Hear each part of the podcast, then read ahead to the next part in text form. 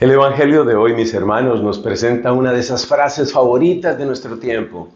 Dice Jesús: no juzguéis y no seréis juzgados, no condenéis y no seréis condenados. Ah, esa es una frase favorita, esa frase le encanta a la gente. Bien, bien, Jesús, bien, bien. Pero no se nos olvide que el mismo Cristo que hoy nos está diciendo no juzguéis, no condenéis, es el mismo Cristo que en el Evangelio que leímos hace 3 días o cosa parecida dijo: corrige a tu hermano. Entonces, ser cristiano no es quedarme únicamente con la frase, no juzgar, no juzgar, no condenar, no condenar. No, un momento, ser cristiano es tomar en serio esas frases, pero también tomar en serio la otra frase, hay que corregir. Entonces, ¿cómo es eso de no juzgar, pero sí corregir? ¿Cómo es eso de no condenar, pero sí corregir? Eso es ser cristiano. Por favor, no te quedes con uno de los extremos.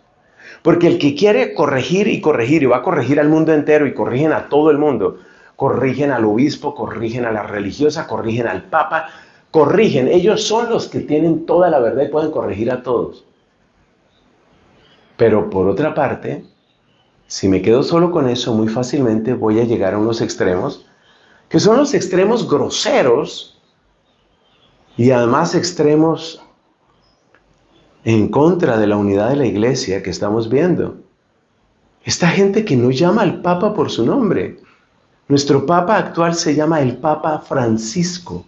Papa Francisco.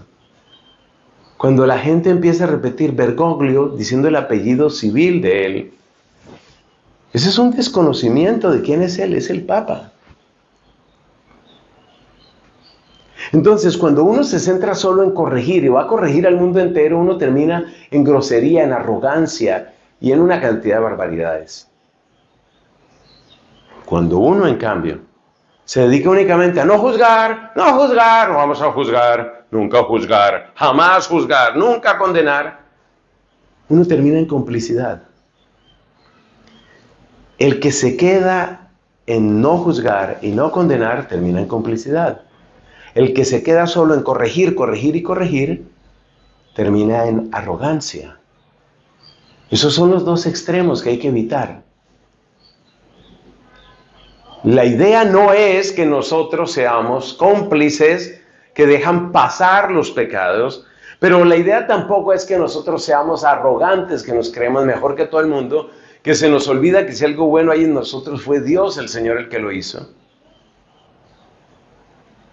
Entonces perdemos cuando tomamos esa postura arrogante, rigorista, entonces perdemos la alegría, entonces perdemos el sentido de la gratuidad, entonces perdemos el sentido de la humildad, entonces perdemos el sentido de la fraternidad. No, la idea no es ninguna de las dos cosas. La idea no es ni la complicidad ni la arrogancia, ese es el título de esta predicación. Ni la complicidad ni la arrogancia. Y ser cristiano es manejar ambas cosas. Mejor dicho, manejar el antídoto contra ambas cosas. Entonces yo tengo que aprender a corregir a la persona. Corregir a mi hermano y dejarme corregir, por supuesto. Tengo que aprender a corregir a la persona sin condenarla. Porque precisamente la corrijo para que no se condene.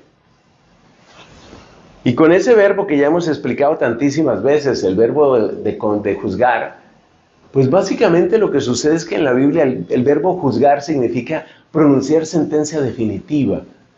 Es prácticamente equivalente a lo que quiere decir condenar.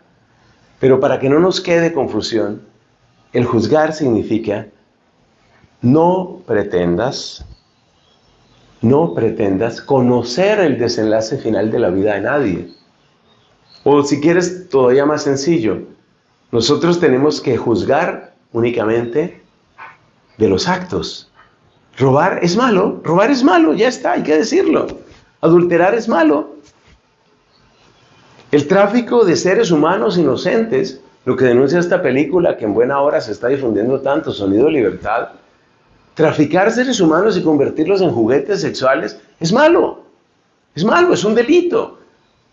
Es un pecado horrendo, es malo, eso es malo, hay que decirlo. Juzgar los actos con respecto a las personas. Siempre tenemos la esperanza de la conversión. Entonces hay que saber unir esas dos cosas, ni cómplices ni arrogantes. Nosotros buscamos corregir a las personas para que no se condenen, para que no lleguen al extremo de su condenación. Es decir, corregimos por amor. Y en cuanto a juzgar, pues ya se sabe, juzgamos los actos sobre las personas, sobre lo que sucede al final con las personas. Eso le corresponde únicamente a Dios, y que a Él sea la gloria. Y no nos vamos a ir a los extremos, ni vamos a dejar de sonreír, ni vamos a dejar de ser felices por el amor que Dios nos ha dado y que se extiende por todo el mundo, la gloria para Él.